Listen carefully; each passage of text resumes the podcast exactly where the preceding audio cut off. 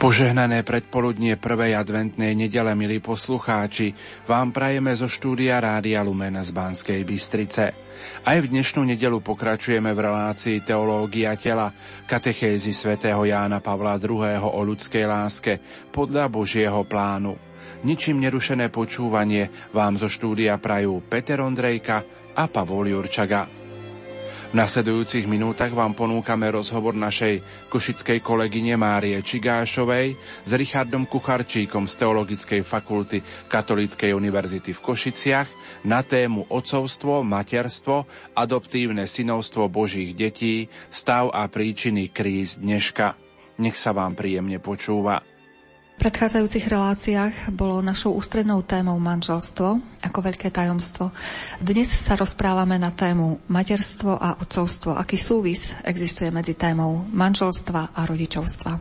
Rodičovstvo vyrastá z manželstva. Nemôžeme hovoriť o rodičovstve bez toho, aby sme predtým nehovorili o manželstve, pretože to najlepšie, čo môžu rodičia dieťaťu dať, je ich vzájomná láska. A nemohli by sme hovoriť ani o manželstve, ak by sme predtým nehovorili o láske, pretože vieme, ako dopadne manželstvo, ktoré nie je založené na láske. A nemohli by sme nakoniec hovoriť ani o láske, ak by sme na začiatku nerozprávali o sexualite, ktorá charakterizuje ľudskú osobu. Pretože na základe sexuality, teda rozdielnosti, je človek schopný lásky. Toto je základný kontext, v ktorom potrebujeme pochopiť tému rodičovstvo. Ak by sme sexualitu zredukovali iba na sex a preskočili lásku i manželstvo, kam by sme tým dospeli? K deťom, ktoré sa rodia iba z vôle muža, z obyčajného pudu, k deťom, ktoré sa nerodia z lásky, ale len z potreby, alebo k deťom, ktoré sa rodia ako uplatnenie práva mať deti.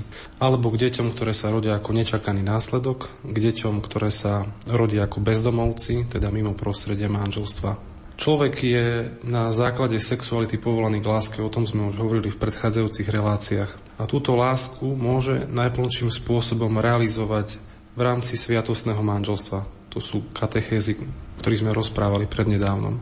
Úlohou manželstva je vytvorenie spoločenstva osôb a muž a žena prostredníctvom tohto spoločenstva osôb môžu dosiahnuť svoj cieľ, ktorým je spoločenstvo s Bohom.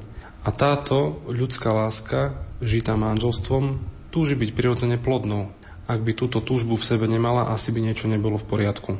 Ak je človek stvorený na obraz Boha, ktorý je spoločenstvom osôb, ktoré túto plodnú lásku žijú, logicky nachádza túto túžbu byť plodným aj vo svojom živote. Tak v manželstve, ako i v panenstve. Láska vždy túži byť plodnou. Ak potom netúži, nemôžeme ju nazývať láskou. Aj vo Svetej Trojici vidíme, že láska medzi osobami v Trojici nachádza v sebe miesto pre tretieho. Kde sa rodí plodnosť? Rodičovstvo nie je iba nejaká vonkajšia skutočnosť, ktorá sa spája s reprodukciou, s narodením dieťaťa a jeho vlastnením, ale je to vnútorná skutočnosť, ktorá charakterizuje lásku muža a ženy. To najdôležitejšie, čo o plodnosti môžeme povedať, je, že sa nerodí z púdu, ale rodí sa z lásky. A láska je tou podstatnou vlastnosťou plodnosti. Človek túži potom, aby jeho láska bola plodná. Tu vidíme, že láska dvoch sa neuzatvára iba do seba, ale nachádza v sebe miesto pre tretieho. Dnes žiaľ vidíme skôr opak, že ocovstvo a materstvo sa často nechápu v spojení s láskou. Dieťa sa skôr stáva právom, nárokom. Dôsledok toho môžeme vidieť práve v tom, že možno sa nedostatočne rozlišuje medzi vonkajším a vnútorným pohľadom na plodnosť. Vonkajší pohľad spočíva v tom, že na plodnosť častokrát pozeráme iba takými zvieracími kategóriami, kedy vidíme človeka iba ako toho, ktorý sa reprodukuje. Tu sme podobní so zvieratami, ktoré vidia iba jediný cieľ púdu a to je zachovať ľudský rod. Človek však dokáže vidieť oveľa viac, dokáže vidieť oveľa hlbší význam a aj keď je prvotným cieľom sexuálneho púdu zachovanie rodu aj pre človeka, Jan Pavel II ešte v knihe Láska a zodpovednosť hovorí to, že sexuálny púd sa stáva dôležitým materiálom, na ktorom láska môže vyrásť. A tak teda, kým vo svete zvierat je reprodukcia výsledkom len inštinktu, úplne inak je to prípade človeka, kde sa plodenie spája s láskou, tak ako som povedali pred chvíľou. Plodnosť sa nerodí z pudu, ale rodí sa z lásky. A u človeka je dôležitá prítomnosť rozumu a vôle, pretože ak človek spája plodenie s láskou, tak to robí na základe svojho vedomia, na základe rozumu a vôle. A teda pohlavný akt u človeka nie je len nejakým spontánnym konaním, ako je to v prípade zvieraťa, ale je to konanie, ktoré podlieha rozumu a vôli. Takisto na rozdiel od zvierat, človek nie je len tým, ktorý sa reprodukuje alebo ktorý plodí jednorázovo, ale človek je ten, ktorý po plodení následne to dieťa, ktoré dostáva ako dar od pána, ako to povedala Eva, keď porodila svoje prvé dieťa, uvedomuje si to, že jeho úlohu je to dieťa vychovávať. Latinský výraz pre výchovu ex ducere hovorí doslova ťahať von, to povolanie rodiča je tým špecifické, že rodič ako keby vyťahuje von to, čo je špecifické, to, čo je potenciálom toho, ktorého dieťaťa.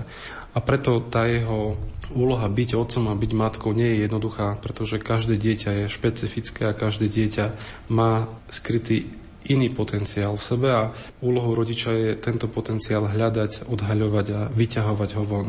Ak by sme sa na plodenie pozerali iba vonkajším pohľadom, potom by sme mohli chápať dieťa iba ako nejaký predmet alebo objekt túžby človeka, ako nejaké právo rodiča, ako nejaký technický produkt. Žiaľ, tu na, e, môžeme veľmi rýchlo dôjsť k tomu, že sa človek stane vecou. Ak je dieťa iba predmetom alebo objektom túžby ženy, tak potom logicky muž sa stáva iba objektom, ktorý je použitý na uplatnenie tohto práva.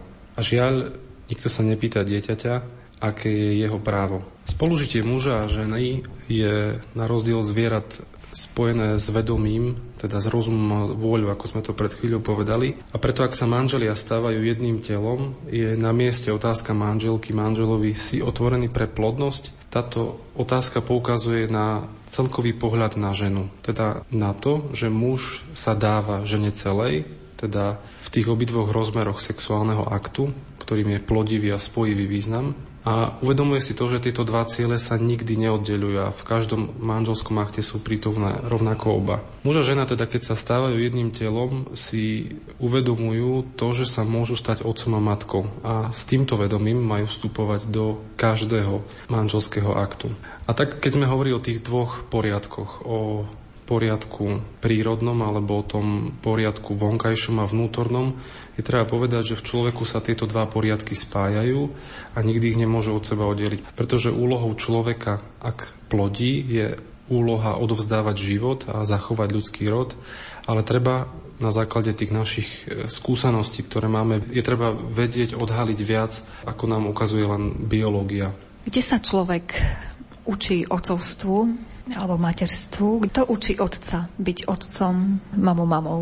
Na to, aby otec a matka pochopili svoju identitu otca a matky, potrebujú prejsť takou cestou alebo takou púťou, ktorá sa začína v synovstve alebo v cerstve, by sme mohli povedať analogicky. No name piesni Uspávanka spievajú z každého otca bol raz syn.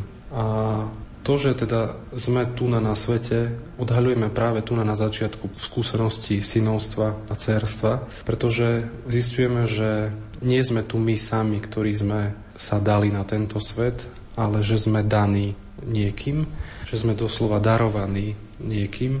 A za touto svojou existenciou odhaľujeme to, že je tu niekto iný, od koho sme závislí. Je tu niekto iný, kto nás tu chcel mať a je tu niekto iný, kto za nami stojí. Tento fakt, že naša existencia nám bola daná, a ešte lepšie povedané darovaná, nás robí možným dávať a darovať. Teda človek na začiatku je synom, je pasívnym, pretože príjma. A žiaden muž sa nemôže stať otcom, ak sa predtým nestane synom. Druhý krok, ktorý potrebujeme na tejto ceste urobiť, je pochopiť, že identita otca sa potrebuje zastaviť v ďalšom bode a to je pochopenie identity manžela. Nemôžeme pochopiť otcovstvo bez manželstva. Ak sme hovorili na začiatku, že pre pochopenie rodičovstva potrebujeme pochopiť manželstvo, pre pochopenie manželstva potrebujeme pochopiť lásku a tá láska je možná na základe toho, že človek ako osoba je charakterizovaný sexualitou, tak potrebujeme mať túto celú postupnosť na to, aby sme pochopili, čo je byť otcom a čo je byť matkou. Práve tu na vo vzťahu muža a ženy, v tom najintimnejšom vzťahu muža a ženy sa človek učí, čo je to byť otcom.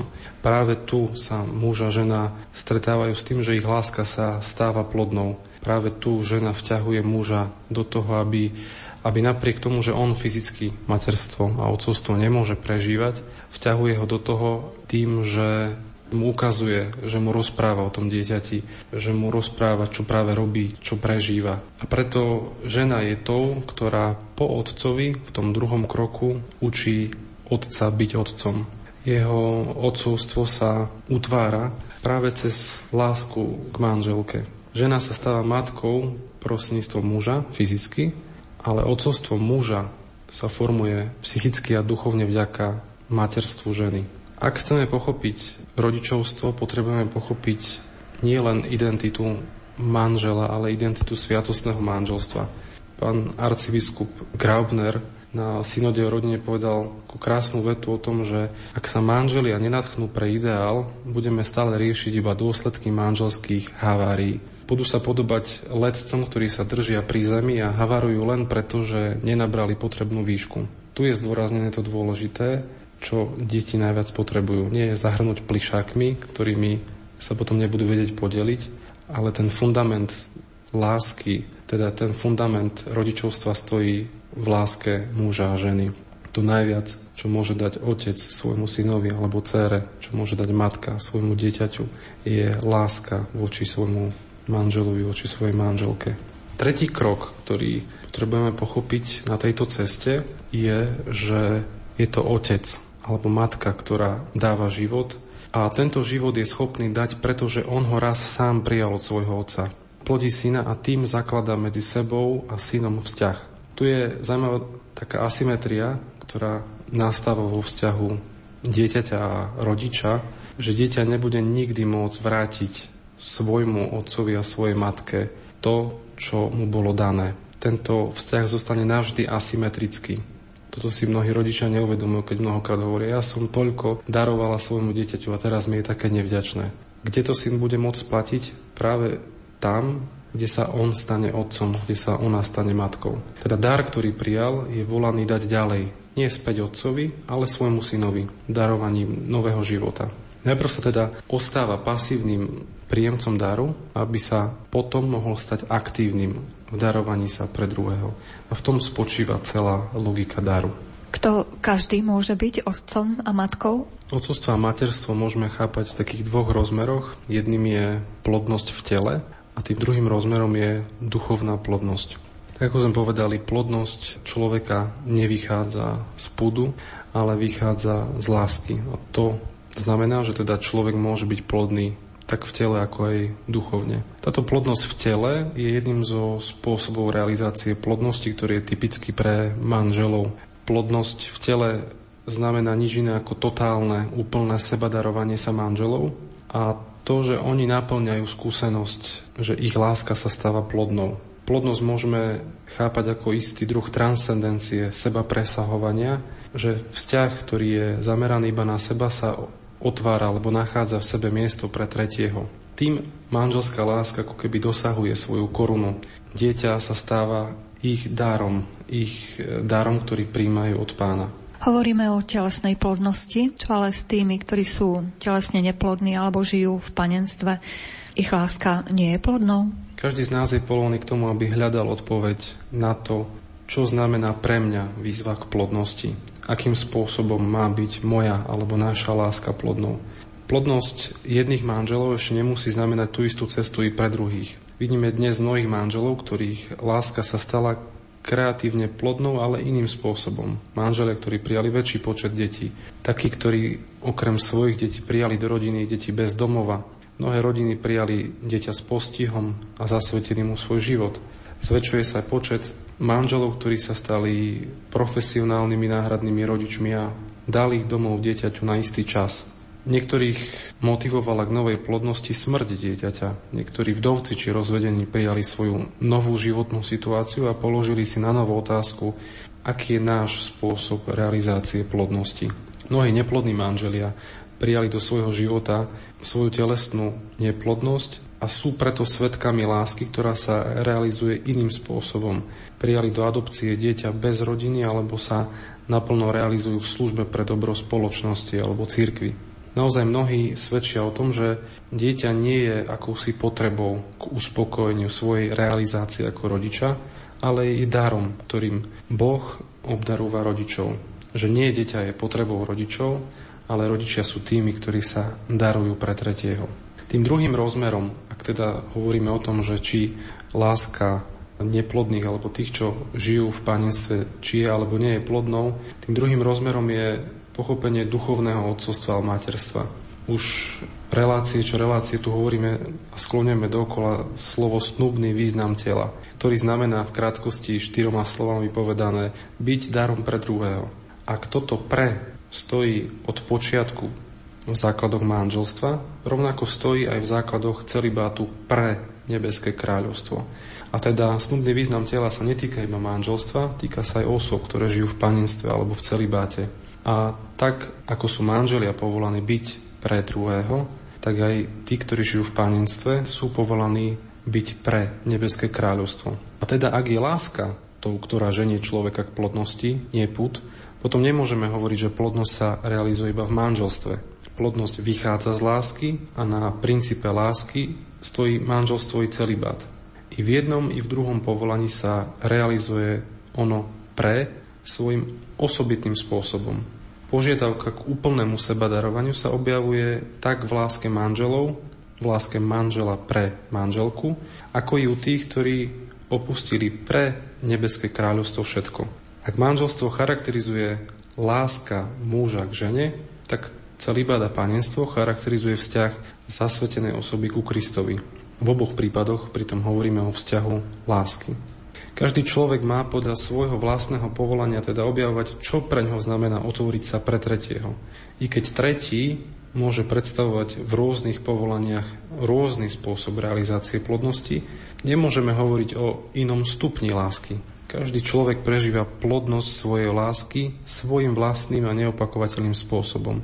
Kreativita lásky je vždy počiatkom nevyčísliteľných ciest a možností nielen v rôznych životných stavoch, ale i vo vnútri samej manželskej lásky. Je zaujímavé objavovať postupne Boží plán s mužom a ženou, to, k čomu sme ako muži a ženy povolaní, no realita je trošku iná. Dnešní otcovia a matky sú, zdá sa mi, trošku vzdialený od Božieho plánu. Môžeme povedať, že ide o akúsi krízu otcovstva a materstva? Otec a matka si za posledné storočia vyslúžili viacero faciek. Rodina, ktorá, možno len aby sme sa pozreli na posledné storočia, ktorá žila tým tradičným spôsobom, kde pracovisko a bydlisko bolo pod jednou strechou, kde deti žili so svojimi rodičmi a rodičia nemuseli odchádzať do práce, kde sa deti priúčali nielen remeslu, ale učili sa doma, čo je to byť otcom a čo je to byť matkou. Tuto, môžeme povedať, toto tradičné ponímanie rodiny nalomili viaceré milníky v histórie. Napríklad priemyselná revolúcia, ktorá oddelila pracovisko od bydliska. Otec, matka, dokonca aj deti museli začať pracovať. Neskôr sa to týkalo iba otca, ktorý nebol v práci ako dnes 8 hodín, ale bolo to niekedy aj 16 hodín denne. A teda priemyselná revolúcia vzala deťom otca, toto deti pocítili. Potom svetové vojny takisto. Mnohí muži, bratia museli narukovať a opäť je to cítiť, že otec v rodine chýba. A následne tá matka samozrejme musí preberať mnohé funkcie, ktoré by mal plniť muž a otec a tak sa z nej stáva žena, ktorá je univerzálnym rodičom, teda musí vedieť aj variť, aj zvládať mužské práce. Potom komunizmus. Hej. Tak ako priemyselná revolúcia vzala deťom otca, tak komunizmus vzal deťom matku. Matka, ktorá musela ísť do práce a materské školy, ktoré a jasle, ktoré vznikali, nevznikali pre deti, ale vznikali pre rodičov, preto aby rodičia mohli pracovať. A v konečnom dôsledku možno súčasná sexuálna revolúcia zo 60. rokov, o ktorej sme v jednej z prvých relácií hovorili, poukazuje na to, že dnes ako keby stáva nejasným to, kto je muž, kto je žena, kto má byť otec kto má byť matka, aké sú ich úlohy. Ak sa toto stáva nejasným, tak logicky sa to odráža potom aj vo vzťahoch voči deťom. Môžeme vidieť, že dnes absentujú rodičia, zvlášť možno otcovia v rodinách, či už fyzicky, že tam nie sú, zomreli, alebo situácia rozvodu, alebo odišli, utiekli, alebo je to možno ešte iný druh neprítomnosti otca, to je pasivita otca, teda otec, ktorý sedí kde si v kúte, v rohu, so sklopenými očami a, a nevie, čo je jeho úlohou, preto nemôže zaujať to svoje miesto, ktorému patrí. Mnohé deti majú negatívnu skúsenosť s otcom alebo s matkou. A toto sú dopady, ktoré potom vplývajú na identitu dieťaťa. To dieťa sa bude stále pýtať, kto je môj otec a kto je moja matka. Dopady na prežívanie. To dieťa, ktoré je plodom lásky dvoch osôb, zrazu sa cíti byť oddelené od týchto dvoch osôb, ktoré ho plodili z lásky. Má to dopad na vzťah s otcom, s matkou, na nadvezovanie vzťahov, na chápanie muža alebo na akúsi nedôveru voči mužom. A možno dieťa, ktoré sa stretáva raz za dva týždne s otcom a matkou, ak hovoríme o striedavej starostlivosti, tak ich vidí iba pri tých zábavných činnostiach, ale nie pri každodenných činnostiach, pri ktorých sa učí tej svojej identite. A potom to môže prerastať práve tieto možno nebadané dôvody môžu prerastať do, do súčasných problémov, ako je kríza manželstva, zvýšená rozvodovosť detí mimo manželstva, teda detí, ktoré sa rodia mimo manželstva, potratovosť, rôzne psychické choroby, možno aj naraz homosexuality, prostitúcia, delikvencia a, tak, a to všetko. Existuje aj nejaký hĺbší dôvod tejto krízy identity? Benedikt XVI, keď píše encykliku Deus Caritas Est, spomína tam jednu závažnú vetu. Kto chce dávať lásku, sám ju musí prijať ako dar. A tu sú vysvetlenia, prečo otec uteká, alebo sa dá do kúta, opíja sa, bije, prečo je pasívny. Rodičmi sa dnes stávajú často nezrelé osoby, ktoré, pretože neprijali a nezažili sami lásku, nie sú schopní ju ani dať a preto zraňujú. Ten, kto neprijal lásku ako dar, zraňuje. Ak nie je nikto, kto by povedal druhému, kým on v skutočnosti je, o to viac je potrebné, aby bol niekto iný, s veľkým I, kto vyjadri človeku to, kým je a kým má byť. Každé dieťa v sebe nosí bytostnú otázku, kto je môjim otcom, kto je mojou matkou. Tak ako je dieťa bytostne závislé od matkinho, ty si môj poklad, ty si moja milovaná dcera. Tým v ňom rastie vedomie jeho dôstojnosti a neopakovateľnosti. Každé dieťa hľadá svoju identitu, hľadá svojho otca, hľadá svoju matku. Karol Vojtila, keď písal svoju drámu o vyžarovaní otcovstva, v jednej časti spomína dceru Moniku, ktorá prechádza svojou osobnou cestou, na ktorej hľadá otca, ktorý v jej živote je neprítomný. A vo svojom rozprávaní opisuje, ako v lese medzi mnohými stromami vidí jeden strom, ktorý má hrubý peň, ktorý sa následne rozdeľuje na dva tenšie pne. Seba vníma ako ten hrubý peň, aj keď nechápe prečo, a svojho otca a matku ako tie dva rozdvojené pne, ktoré vychádzajú z nej. A je zaujímavé, čo hovorí. Tak vo mne rástol otec prostredníctvom matky hovorí o tom, že ten otec bol neprítomný. A ja som bola ich jednotou, tou časťou stromu, cez ktorú rastú oba pne. Zdalo sa mi zvláštne, že mám byť najhrubšou časťou, pretože potom sa peň rozščepuje na dva rovnaké pne, ktoré sú tým pádom tenšie. Hovorí, tak vo mne rástol otec prostredníctvom matky. Dlho som ho ale necítila, hoci vo mne tkvel koreňmi. Z neviditeľných koreňov sa vo mne rozrástlo všetko, čo v sebe dnes nosím. Vidíme, že aké bolestné to je, keď dieťa hľadá svoju identitu, pýta sa na otázku, kto je môj otec, kto je moja matka a jeden z tých e, konárov, či je to už otec alebo matka, je odrezaný. Možno sú odrezané obidva. Dieťa však bytostne v sebe cíti, pretože je tým hrubým pňom, cez ktorý prechádza aj otcovstvo aj materstvo. Cíti, že vychádza s koreňou. Cíti v sebe prítomnosť otca, prítomnosť matky, aj keď je absentujúci alebo absentujúca. Každý má v sebe stopu otca a stopu matky. Z toho, čo ste povedali, vyplýva, že nám chýba skúsenosť otcovstva, skúsenosť s otcom. Prečo je ale toto dôvod dnešných kríz? O tom štatistiky nehovoria. Štatistiky často nedokážu vidieť viac ako len povrch a tu treba možno pochopiť skúsenosť, ktorá zasiahla človeka a to je skúsenosť hriechu, o ktorej sme takisto už v našich reláciách hovorili, pretože človek bol na začiatku schopný vnímať to, že jeho povolanie vychádza z Boha, že bol stvorený na jeho obraz a že je tu povolaný byť tu pre druhého. Ľudský hriech však túto skutočnosť zatemnil a to malo dvojitý dopad. Človek sa otočil chrbtom k darcovi, k otcovi a presmeroval svoje zameranie voči človeku z pre teba na pre seba. Vidíme, ako ten hriech zlomil osobný vzťah s Bohom. Že človek odmietol tento dar, ktorý mu bol daný, odmietol odcovstvo Boha a odmietol tým pádom aj synovskú lásku. Človek stratil schopnosť vidieť to odcovstvo Boha a toho príčinou je práve hriech. Človek, môžeme to možno prirovnať k podobenstvu milosrdnom otcovi, kde vidíme, ako ani jeden z tých dvoch synov z podobenstva nebol schopný pochopiť svoje synovstvo alebo svoju synovskú dôstojnosť. Jeden kvôli tomu, že túto otcovú lásku nepochopil, odchádza z domu a hľadá nejaké iné naplnenie. A druhý bol stále s otcom a zdieľal s ním všetko a napriek tomu nebol schopný túto otcovú lásku prijať. Až mu otec musel povedať, syn môj, ty si stále so mnou a všetko, čo ja mám, je tvoje. A tak človek kričí dnes za vykupiteľom, tak ako to povedal Filip Evangeli, ukáž nám Otca a to nám postačí. Človek túži dnes vidieť Otca, pretože hriech mu toto, túto skúsenosť otcovstva a synovstva zatemnil.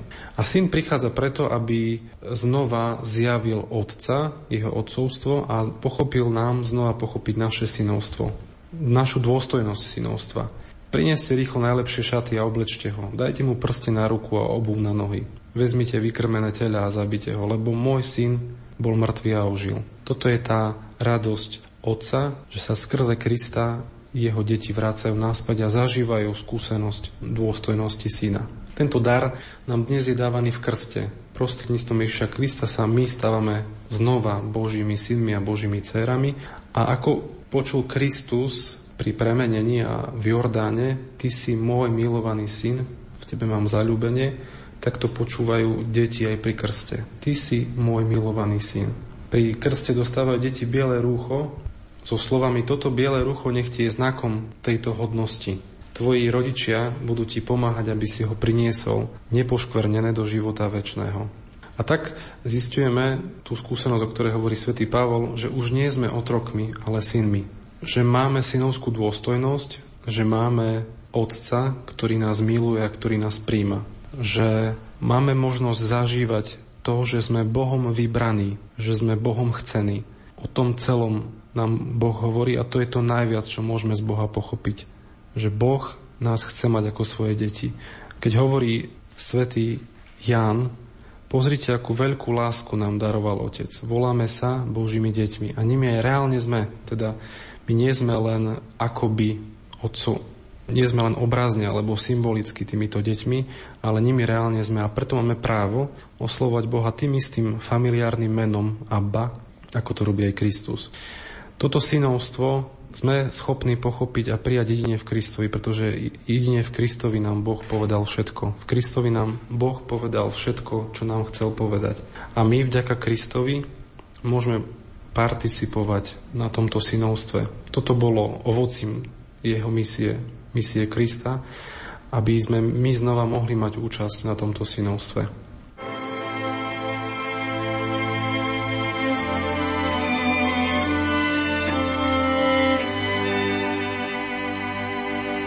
Milí poslucháči, v uplynulých minútach sme vám ponúkli rozhovor našej košickej kolegyne Márie Čigášovej s Richardom Kucharčíkom z Teologickej fakulty Katolíckej univerzity v Ružomberku na tému Otcovstvo, materstvo, adoptívne synovstvo Božích detí, stáva príčiny kríz dneška. O týždeň Richard Kucharčík bude rozprávať na tému Telo ako sviatosť osoby, integrácia rôznych typov lásky. Požehnanú prvú adventnú nedeľu vám zo štúdia Rádia Lumen Prajú Peter Ondrejka a Pavol Jurčaga.